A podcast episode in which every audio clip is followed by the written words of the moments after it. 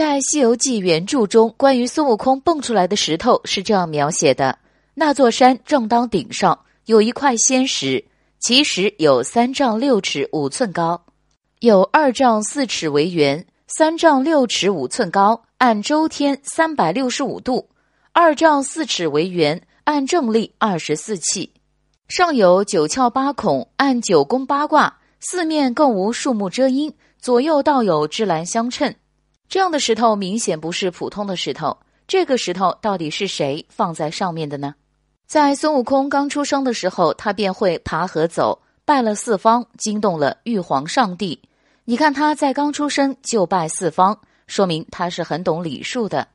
其次，他和大禹也是有关系的。我们知道金箍棒是太上老君打造，被大禹用去治水。后来孙悟空看到了金光闪闪的金箍棒，这个难道是偶然吗？其实不是的，其实不管是大禹还是启都和石头有很深的渊源。据传，大禹的母亲非常喜欢在溪水边玩。一天，他在小溪中看到一个小石头很漂亮，于是没忍住吞到了肚子里。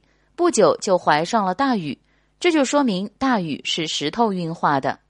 而且不仅仅只有大禹和石头有关。我们知道，大禹为了治水，三过家门而不入。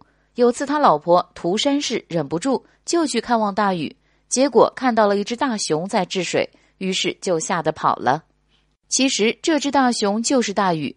然后大禹去追已经怀孕的涂山氏，跑着跑着成了一块石头。大禹边哭边喊，突然间石头蹦开，启出生了。你看启和孙悟空出生的方式一样吧？启的父亲是大禹。孙悟空也正好从大禹手中继承了金箍棒，而且金箍棒一见孙悟空就直接认了主，这难道不能说明孙悟空和大禹的关系吗？